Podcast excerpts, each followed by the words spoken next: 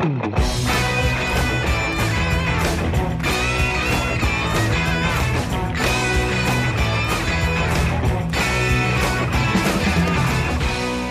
dear listener of the Gestalten podcast. My name is Martin Groschwald, and I would like to welcome you to yet another episode of this absolutely fantastic recording of the transportation design or creative design world. And in this week's episode, I had the pleasure to welcome Jeremy Offer, who is the chief design officer for a lovely little company called Arrival. And you might have heard of Arrival before. They have done a pretty nicely looking bus and also a van that had quite a lot of, you know, caught up quite a lot of steer in the industry, but also overall, they got quite a lot of investment from companies such as Hyundai, but also from companies such as BlackRock, if people are familiar with them. So they have become quite a big deal in this kind of new mobility generation that's happening right now. And Jeremy, interestingly, is not coming from a transportation design background. He's more of industrial design, a lot of experience and service design background. And we sat down a little bit to understand what his background is, how his background helps him also to work for a company such as Arrival, how Arrival is run, the importance of also the CEO, who's a, a massive influence on on also uh, Jeremy and how he thinks design is run, which was extremely interesting.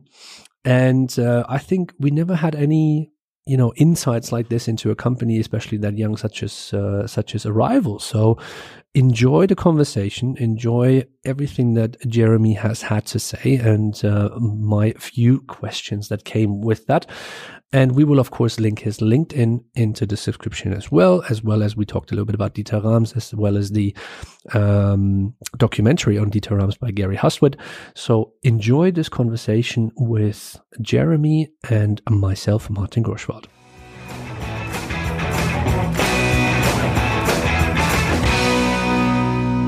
Jeremy, welcome to the Gestalten podcast. It's a pleasure to have you on board. And uh, first of all, I hope you're doing well. Yeah, very well. Thank you uh, for inviting me.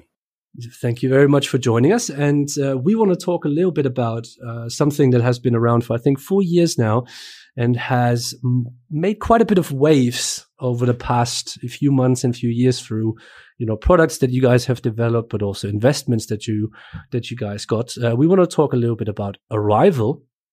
But uh, before I want to start talking about Arrival, I want to talk a little bit about you because you're you're the CDO, so the Chief Design Officer. But when people, I think, in the media look at Arrival, they see your bus, they see your commercial vehicles. But from everything that I do understand, is you're not the traditional car designer in that kind of sense. What's if you if you can give a little bit of a background and how you fell into Arrival yeah. with you know this kind of car commercial vehicle business i think that would help us a little bit because that would give us a good idea also how Arrival works sure um, yeah, well, as you rightly say, I'm I'm not uh, automotive design trained. I, my background is industrial design consulting. Um, it um, started, I guess, my career started at the back of back end of the 1980s, uh, and I joined um, a fairly traditional industrial design consultancy. Worked for them throughout the 90s um, and, and and into the 2000s, uh, and then set up my own business. Um, latterly, I I, uh, I joined a, a, company called Great Fridays as a, as a design director, and that, that was a service design business. Uh, and one of the uh, I guess missing parts of the the, the the, jigsaw was the the physical product. So they were very good on the on the kind of uh, the, the, the, the, digital and the service design aspects of their business, but not so much on the physical. So we really kind of combined all of those efforts together. Uh, and that led to an acquisition by um, an agency, uh, a, large consulting firm called EPAM, uh, which is where I um, introduced uh, ourselves really to uh, Arrival and to Dennis, our CEO. Um, and that was um, a bit of a, a, meeting of minds, really. I think he was coming at the the formation of Arrival really was uh, less of an automotive company and more of a technology company that happened to be focused on mobility. And that was, I think, a key certainly a key draw for me that they weren't interested in, you know, uh, I know it's a dirty word, but but styling, you know, that wasn't part. Yeah, yeah. wasn't part of the equation, and that I think is uh, rightly or wrongly been the the uh, what what I guess a lot of the automotive design industry has has has been that's the brush they've been tarred with. Um, and I think that is now changing. Absolutely, I think there is now much more of a focus on on the on the overall user experience. But but five years ago, when when, we, when I when I first met Dennis, and and he'd already been to visit a lot of the kind of Italian design houses and some of the more traditional automotive routes, um, consultancies. And uh, we were coming at it from a completely different perspective. So we were a service design business um, that happened to have physical product as part of our offering, and and and we approached it uh, by looking at the requirements of Arrival's potential user base. Now, whether that be the driver, the operator, the passenger, the, the person who cleans the vehicle at the end of the at the end of a shift. These were the sort of things that I was I was pitching that we would be considering as part of our as our, our, our consulting package, if you like. And I think that kind of struck a chord with Dennis. As I say, he he didn't really see himself as a traditional automotive um, CEO. You know, it wasn't that, wasn't what he was about. He was he was looking for a sort of transformative. Uh, approach to a, an industry that had been entrenched in tradition for 100 years. So um, actually coming at it from a different approach rather than an automotive design background, I think was something that resonated with him. Yeah, and I think you know, for me, what from from a little bit on the outside, what I always found fascinating about Arrival, but also the collaborations, of course, that you have. I mean, like Roborace is part in there, Charge Cars is part in there, and all these things. But um, it it never really seemed that there is this kind of you know uh, differentiation between the physical product design as well as the digital product design or the experience design in that kind of sense um, is my feeling right that this is the way how you want to handle it? And also of course how how do you mix the two? Because i can i can imagine of course you will still need to have some kind of transportation designers to help you with the shapes. You will probably working still with alias modelers because that's how the surfacing is, is, is being built and all these things. But how do you mix that? Because that that's always been the massive kind of issue of the the traditional car industry. Is just like you know you have what you mentioned of course is the styling guys that are becoming much more involved into design now nowadays because the user experience, the customer experience is coming more into that.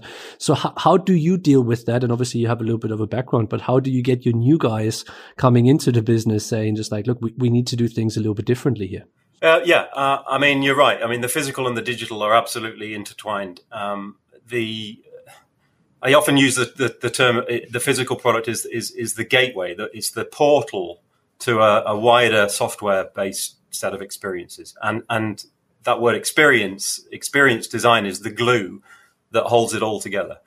So we approach everything, as I say, from the from the standpoint of the user, uh, uh and and then at, and to kind of bolt on the, the various design disciplines that that we we require to facilitate the end result, um, whether that be industrial design, which I think kind kind of you know, industrial designers, as part of our training, we kind of have a very lateral way of, of, of, thinking about problems. So we we really go back to the nub of the problem. The, the, the I guess in service design terms, all the sort of pain points. We we ident- start to identify all of those those opportunities to improve a, a product and a service. Uh, and then um, latterly, we've we've kind of spun out our experience design team into a separate um, entity um, very closely linked, obviously, with with industrial design.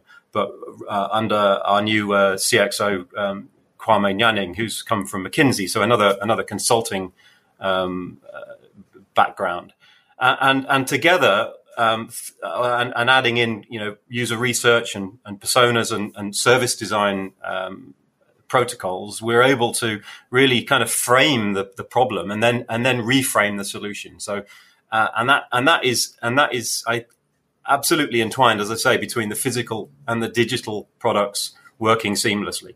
I mean, Arrival is I don't know what the actual percentage of but is, but I think at one point we were sort of seventy percent um, software and and thirty percent hardware. So uh, the, the the emphasis very much was on hardware enabled software services uh, and uh, you know the, the physical product is is at the heart of that.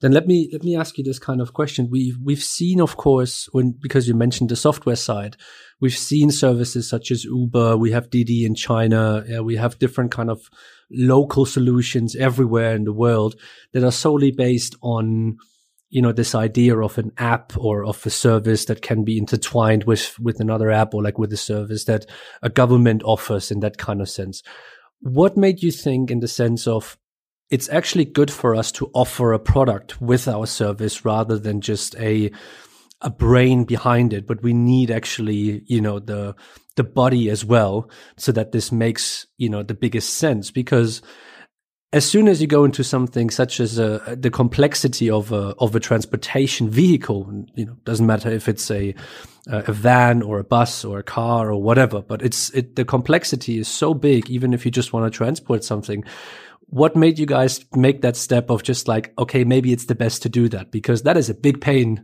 that uh, that you that you guys uh, build on that yeah and i think and that and that you know that that realization has uh, has has grown organically shall we say from from the beginning of the of, of, our of our journey together. Um, but you know it was always dennis's vision that hardware was going to be, play an important part on this. I mean we, we we like tangible things you know we all as human beings we we're drawn to those physical objects. I mean it's I guess if you if you go back to your school days, it, it, your parents have still probably got the the little clay ashtray that you made when you were seven sitting on the, on their pretty much yeah they, ha- they probably haven't kept the maths equation that you did you know I, I, think as i say as a, as a human race we're drawn to the the, the, the tangible the physical uh, and um, you know, we, we we're not going to get from A to B with with just software. You know, we, we're still very much about mobility. We're still about transporting people.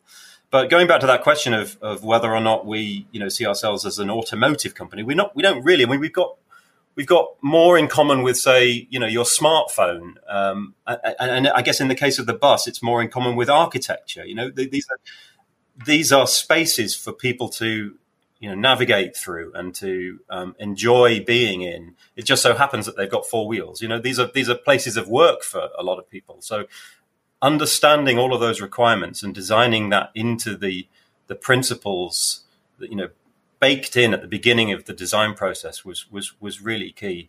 Um, but yeah, the, the, the physical product was never in question. It was that was always going to be at the heart of it in the build up of the company and you know your teams you just mentioned like you know the the experience team like the more digital side and and you, you split it up because of probably just the complexity that come with each kind of side. It's almost an impossible to do everything together in one group.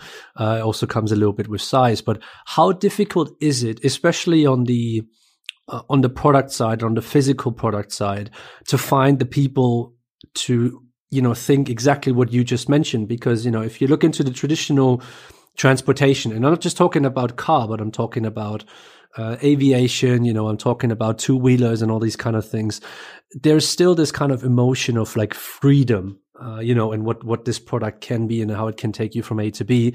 Um, your point of view seems much more practical in that sense. And I would even say, like, you know, one can feel that you're coming not from this very emotional car design background, but maybe more from this very pragmatical uh, product and industrial design background.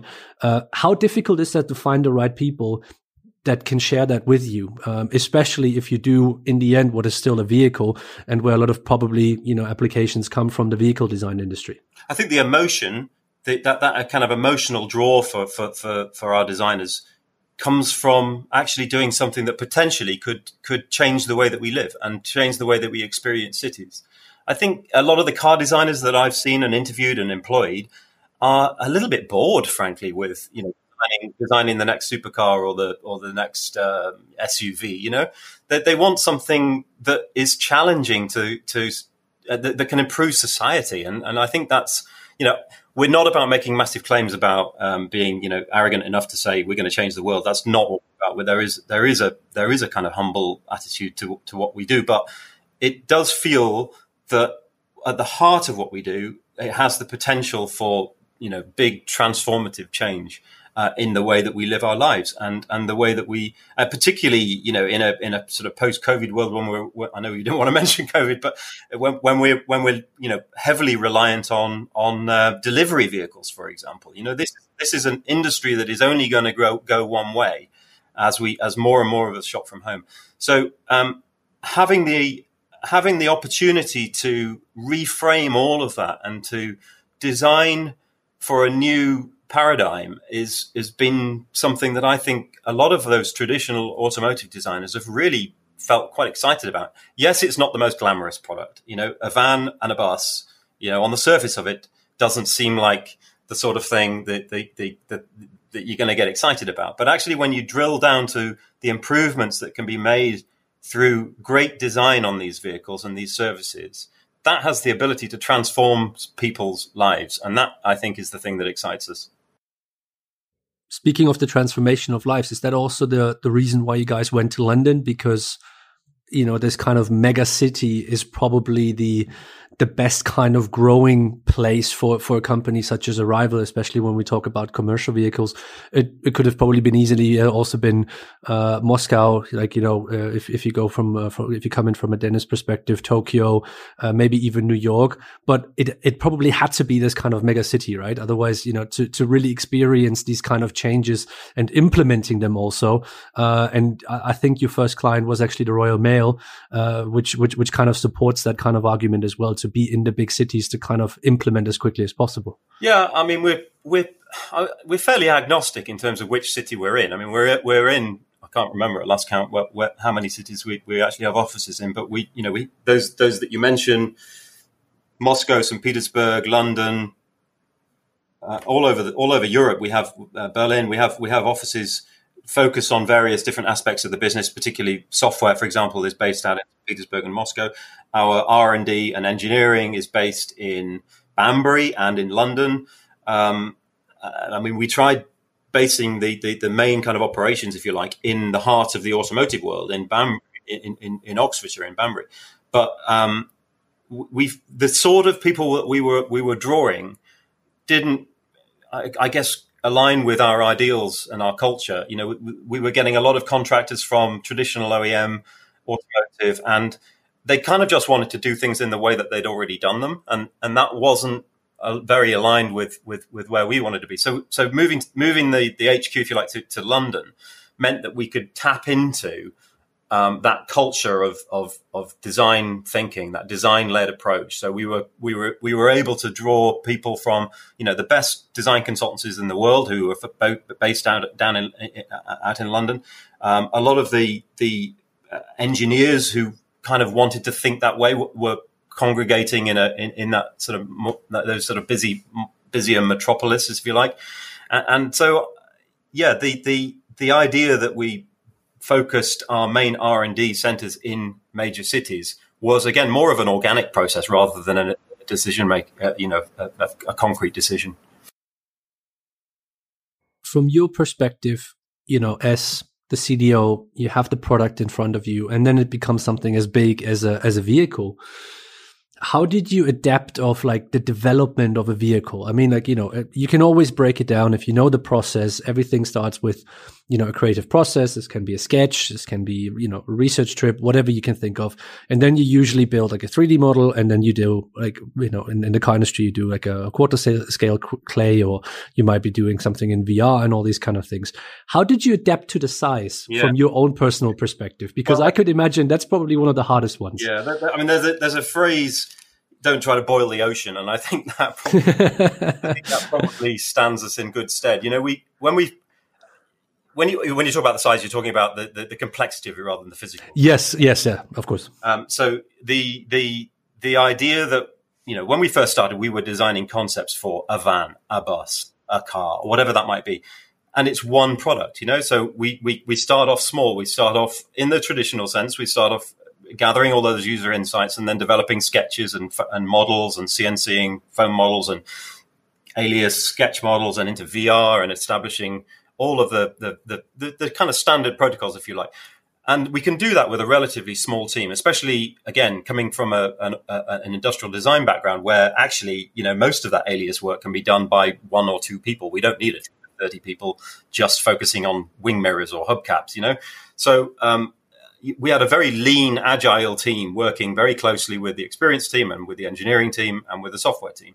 And then, very again, organically, that process started to distill itself into the various categories that make up a vehicle. So, you know, the steering wheel became a project, the, um, the, the, the, the driver's seat became a project. So, out of that one concept, we've suddenly got 100 projects.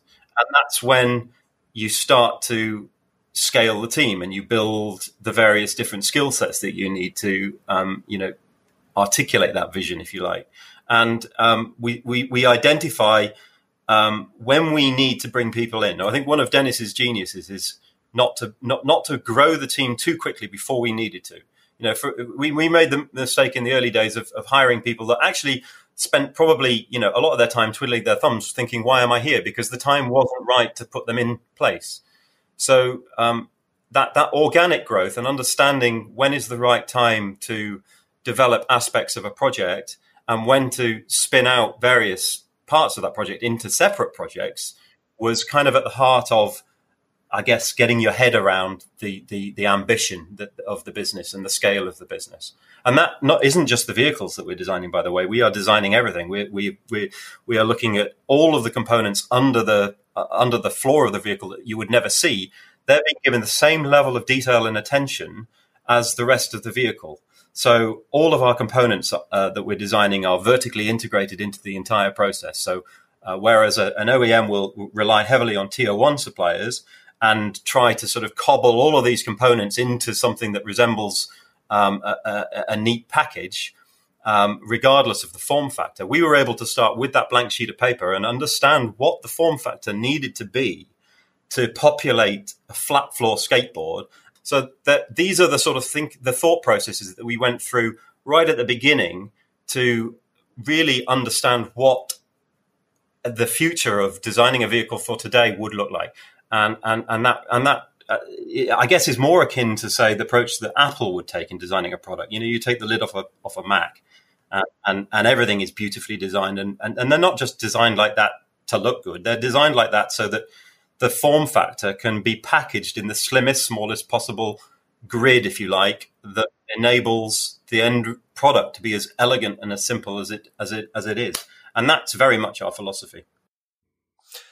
That's very interesting. And uh, obviously like you know this everybody knows apple design and they know how how lean they were as well yeah in their kind of setup of especially the industrial design team how how do you make sure that the collaboration between the physical product you know which is super exciting for a lot of people because they see something you know and all you know it's it's something that you can touch of course um is is is on the same level and you know the interaction between the teams uh, between the physical team and the and the digital team are kept to the highest standard because you know from my personal experience when we look into the car industry but not generally just there but also in like smaller products as well and this is what also makes apple so great is that it's almost like the perfect balance of the the, the haptical product as well as the digital product that comes with that. And i think in particular in what you're trying to achieve this kind of let's call it an ecosystem where the, the, the, car or like the van or the bus is, is a part of, but this ecosystem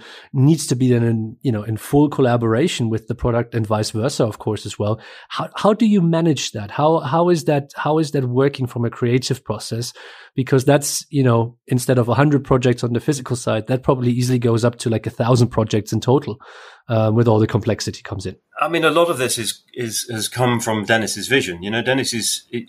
I, I don't want to draw comparisons, but I guess you know if you work for um, Steve Jobs, it would be a similar approach where there is almost this this this kind of obsessive level of attention to detail, and that filters through the entire business. I mean, it's wonderful for me as a designer to have a CEO that questions everything I do pushes me further. And he doesn't do that with me. He does that with everybody across the business. And that and that philosophy, that mindset, has has trickled down through the various levels of management and and and through the the hires that that, that we have made.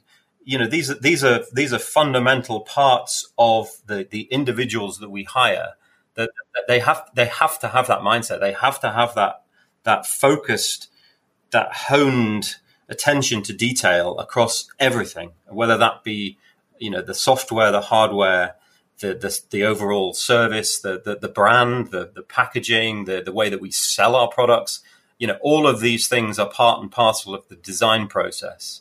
It's not just about you know, it's not it's not again to use another phrase. It's not lipstick on a pig. We're not we're not we're not about just styling things for the sake of it. We're designing every aspect of, of, of, of all of our services and all, of, all of our products. And as soon as you, you know, once you get that drilled in and once you hire people who have that same, that, that, that same thought focused process, then the rest of it kind of falls into place. You know, yeah, you can't you can't you, you can't make assumptions about what the end result is going to be at the beginning of the process. You just have to go with it, and you have to you have to believe in the people that you've hired that they are going to yes make mistakes, but they're going to be able to get back up and you know get back on the horse and and and, and carry on. And um, I think that's um, says a lot about the people that we've hired. Is that we've you know we have we have um, made a few kind of you know false starts and we've we've torn it up and we've started we've started the process from scratch again you know the beginning of the beginning of the formation of arrival was a little bit like the formation of a new landmass you know there was a lot of there was a lot of um, volcanic activity should we say around uh, around you know project meetings and and and and a, and a lot of lava was was flowing but um, eventually you know that landmass solidified and we've started to get some green shoots and we we are creating now products that are really aligned with uh, all of those early visions that we that we had as a, as a as a leadership team. How long did that did that take you to to get to that you know own comfort of saying like we we feel comfortable now that we know what we what we are because I can imagine like you know with these with these conversations very early on in the beginning it's a definition phase of course as well it's like when when did you all feel like okay now now this is exactly what we want to do how long did that take I think, I think it would. Pro- I'm probably around two years. I would say. I think when when we started to see the fruits of the of our of our initial thoughts, and and also the, the the sort of people that we were hiring. You know, the caliber of people that we were getting. People were really genuinely excited to join us, and these are guys. You know, we had we had roboticists from NASA who wanted to join us. You know, these are these are these are smart people who could who could work anywhere but they identified Arrival as being a company that that that, that was was wanting to wanting to, to, to change the, the zeitgeist, if you like, wanted to wanted to do things differently, and I think that resonated with a lot of people. And and and you know the the time that we're in, that kind of transition period between um, combustion engine to electric or hydrogen or whatever the fuel cell that that that, that, um, that wins out in the end, if you like, that that was something of a of a break point, I think, for a lot of people. People started to think actually there is a different way. We don't have to just have a linear production line. We can start thinking about you know these micro factories, and we can start we can start making a difference in how vehicles are produced and that you know and recycled at the end of their life. And all of these things, I think, fed into creating an overall belief that what we were doing was the right thing and, and, and the and the path that we were on was the right one. And I would say, yeah, two years before everybody was on the same page. What is your what is your main competing field right now? You mentioned already in the beginning already it's uh it's probably not the traditional kind of car industry, but you know, my my interpretation of what's happening right now, and if I look into the bigger cities or like you know some projects that uh, that I have been involved recently, is that the the importance of the cities or counties or you know whatever you want to call it, but you know areas that that control parts of the transportation process nowadays. It might be with buses and trains and all these kind of things. In London, we will have TFL. In Germany, we have different kind of systems, but are, are they could they become a little bit of your uh, not just only a partner but also a competition because i would i would feel like you know the big volkswagen commercial vehicles and stuff like that like yeah you know they, they they're there they've always been there but technology wise they're they're really not on the same level as uh, as you're right now. Whereas with the cities and let's say their ambition and also their political ambition that could be something a little bit different and uh, also challenging. Uh, well i think I think we're working very closely with those cities. I, I, I don't necessarily see the the, the, the cities themselves, um, you know, being the competition. Um, uh, there are other operators that that will, are clearly, you know, looking to develop. Particularly, you know, in the case of the bus, for example, the, the, there are other operators who are who are wanting that same piece of the pie. But um, I think the offering that we that that we have, uh, being such a, a ground up design, you know, I mean, for example, take a take an existing bus manufacturer who's trying to get into that same market and is trying to own that same same same same part of that um, that, that ecosystem. Is unless they start with that ground up approach, they're not going to be competitive because their initial um, rationale is to put all the batteries and all the air conditioning, etc., in the roof, and that um, means that you, you know what, what one of the key aspects of our user experience in the bus is being able to look up and see fresh air. We've got this entire glass roof. So all of those aspects of the user experience, um, the, the weight of our vehicles, the, the engineering that's gone into creating a completely flat floor, unless you start from that, that complete ground up clean sheet of paper, you're not going to be able to compete. Um, I don't want to make claims that, you know, we can't, that, that we're, that we're that we're better than all these guys. We're not. We're just we're just we're we're able to just reinvent it from without the legacy. So we don't have the legacy of of a, of a traditional business. Um, but in terms of um, uh, competition from cities, all all we're seeing is you know positive vibes coming from from from everybody we speak to. You know, uh, who doesn't want a cleaner electric future at the moment? You know, this is this is something that isn't isn't a hard sell. Um, obviously, what we need to do now is is deliver on that promise. Yeah, yeah. No, I uh, I agree, and I think the delivery is one of the toughest things to do. I mean, we've seen that with you know hundreds of companies, and not just in any kind of mobility or transportation sector. This goes down to everything. You know, there's a lot of uh, positive talk, but it seems like from what you guys have shown so far, you're you're on the right track. And before we come to an end, um, obviously, you will get three questions as everybody uh, coming onto the show. Uh, but I want to ask you something. You've been with Arrival for you know, pretty much since the beginning. What was the toughest project you've done? If you're allowed to talk about it, of course, that uh, that is, of course. But what was something where you were like, "Well, this could be really difficult if we can make it," but then in the end, the push was there that you say like, "Whoa, this this this was fantastic." Because in you know, in a short history of a company, a lot of stuff happens, but there's usually these one or two, you know, moments where you just like, "This was this was game changing for us."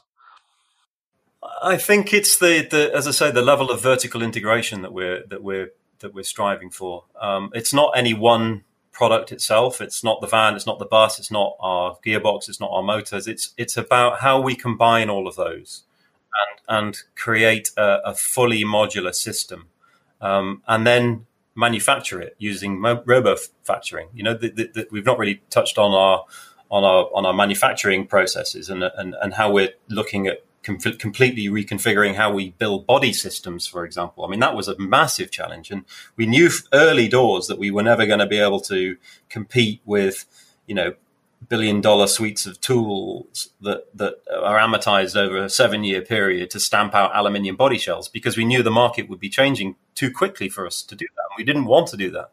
So actually engaging in that process and one of the holy grails of the automotive industry, which is redefining how you build bodies, how you make a body system, what do you make it out of, um, was something that we set ourselves the challenge of, and we brought in a, an amazing materials expert, Rob Thompson, who's who heads up that team, um, and and so so integrating all of that into the process, and and and as well as how do you how do you assemble these vehicles purely using automated robots in small micro factory cells rather than production lines. Um, all of these things are the challenges. So I, I, wouldn't say there was any one particular aspect of it that was challenging. It's it's bringing all of those pieces of the pie together to create this this this this product ecosystem that we're, we're striving for. Is that's that's the big challenge. Well, in all kind of cases. Uh, oh yeah, by the way, when when are you guys supposed to bring out the first bus or van? Is when when's the first proper rollout when the people can see it on the street as a um, as as a finished product? I'm I'm going to have to defer to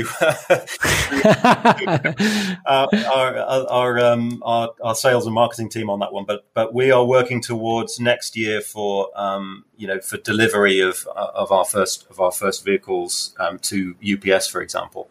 Uh, they will be still at um, a prototype level.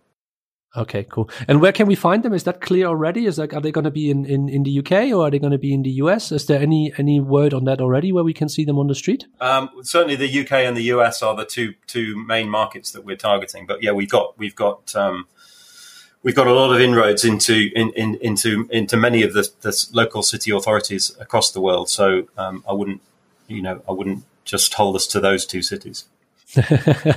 okay. So before I let you go, three questions that uh, every guest on the podcast gets. Two of them are very general when it comes to design, so you will not have to focus on anything. One of them is a car question, um, but it's going to be the fun car question. Um, question number question number one: which project that you have not been part of in your career would you have absolutely loved to participate in? This could be anything you want. I think, and again, this is playing on my industrial design background. I think it would probably be the original iPod, um, and not just because of the physical product, but because of the user experience and because of the complete paradigm shift in how we now consume music because of that product and, and, and the service that was attached to it, i.e., iTunes. So, thinking of the entire, again, this ecosystem that the product was at the heart of, uh, must have been really exciting to have such an impact on, on consumer behavior and, and to, as I say, change that, that, that way we, we consume music, um, all through the, the, the, the, physical interactions with a beautiful object. Uh, I think, you know, it doesn't get better than that. Yeah, and also of course changing the the buying behavior that comes with that. I think, you know, it's not just about, uh, you know, the product itself. It's about the software that comes with it, which was iTunes. But let's be honest. I think back in that day, a lot of people were legally downloading music, uh, as well. But having a legal kind of downloading place that, uh, where you can spend your money and you can, and I think the biggest change for me was the, the single song that you can just buy one song of an album, um, you know, based on that. I mean, well, uh, that, that was incredible. Making the user experience so compelling and so good good that people didn't want to download for free anymore, you know, yeah. off Napster or wherever, which was a frankly, you know, terrible experience. Not that I ever did it, of course, but um, you know, having having that as a as a as a dashboard, if you like, to to bring all of those pieces of that pie together and be able to download your music in such a um, you, you, know intuitive uh, experience was um, was a real game changer and something that Apple obviously have always done. Yeah, yeah, true, true. All right. Question number two. Which creative person, now this could be a designer, could be a businessman, anything, that you have or have not worked with um, or in your career has had the most profound impact on your career? Uh, again, this is going to be another obvious one, I'm afraid, but um, it's uh, it's Dieter Rams. Um, you know, I I, have struggled to think of somebody who, who uh, uh, somebody else I could I could use as an example, but um, the, the, the the integrity that he went about improving the products that he designed was um, beyond reproach. I mean, the, the the the ten principles that he put in place are still as valid today as they were back in the '60s when he wrote them. I mean, you know, good designers as little design as possible is is is is my is my I think it's our mantra at Arrival. It's it's it's reducing a product to the essence of its simplicity so that it becomes so intuitive as to how you understand how you use it uh, whether that be the physical product or the service. That's something that i don't think anybody before Dieter Rams really had put to paper. You know they, they'd not embodied that that that principle before. I mean i think you know you look back at some of the Bauhaus architects, Walter Gropius and the like, and and they were doing similar things with furniture and with and with um, um, and with architecture. But but I, I, think it took I think it took Dieter Rams to really hone all of that into one distilled set of principles that we still adhere to today. Yeah, yeah. Uh, have you seen the uh, the documentary on him from yeah. uh, Gary Hustwit? Yeah, yeah that's. Yeah. Uh, I think that sums him up very nicely. You know, also in his character and how him as a person. I think he. Yeah, yeah he he captured it very nicely. To all the listeners, if you haven't seen that one yet, we'll we'll link that into the show notes. But uh, it's a fantastic little uh, little documentary about Dieter. Um, all right, last but not least, now this is the car question. If I give you a blank check, what car would you buy? Uh, this is going to sound like a plug for our sister company, but I think it would be the um, new electric Mustang that Charge are building. Um, I you know, there's something about, and, and I was one of the detractors when we first, when Denis first mooted this idea that we were going to take these classic cars and convert them to electric. I was thinking, mm. that's sacrilege. Why would you want to do that? you know, we're not, we're not wrecking old Mustangs. You know, we are buying, we're buying, um, licensed body shells from Ford and we are converting them and we are building better vehicles out of it. And, and you can still get the, you know, the beautiful aesthetics of, of the original Mustang from it. Um, and, and, I, think on the flip side of that, I, it, it, feels to me like a lot of cars, regardless of whether they're Ferraris or Maseratis or Bentleys, they they they feel like they're a bit of a relic at the moment. I don't, I, I, you know, and I'm I'm a guy who's entrenched in in this industry, so I'm bound to say that. But there isn't, uh, there aren't there aren't too many cars that excite me at the moment. You know, I, I love the form factor of those early cars, and you know, don't, don't get me wrong, if somebody somebody parked a Dino in my drive and said, "This is yours," I'd be over the moon. But there is something about what we're doing with, with, you know, converting these these amazing. You're getting the best of both both worlds. You're getting a high performance electric supercar, and you're getting the the the the, the aesthetics of a of a '60s classic and it's it's a trend in general. I mean you know this kind of you, you, see the retro modding and you can you can always ask the question how far you can go. But look at the look at the success of singer for example um,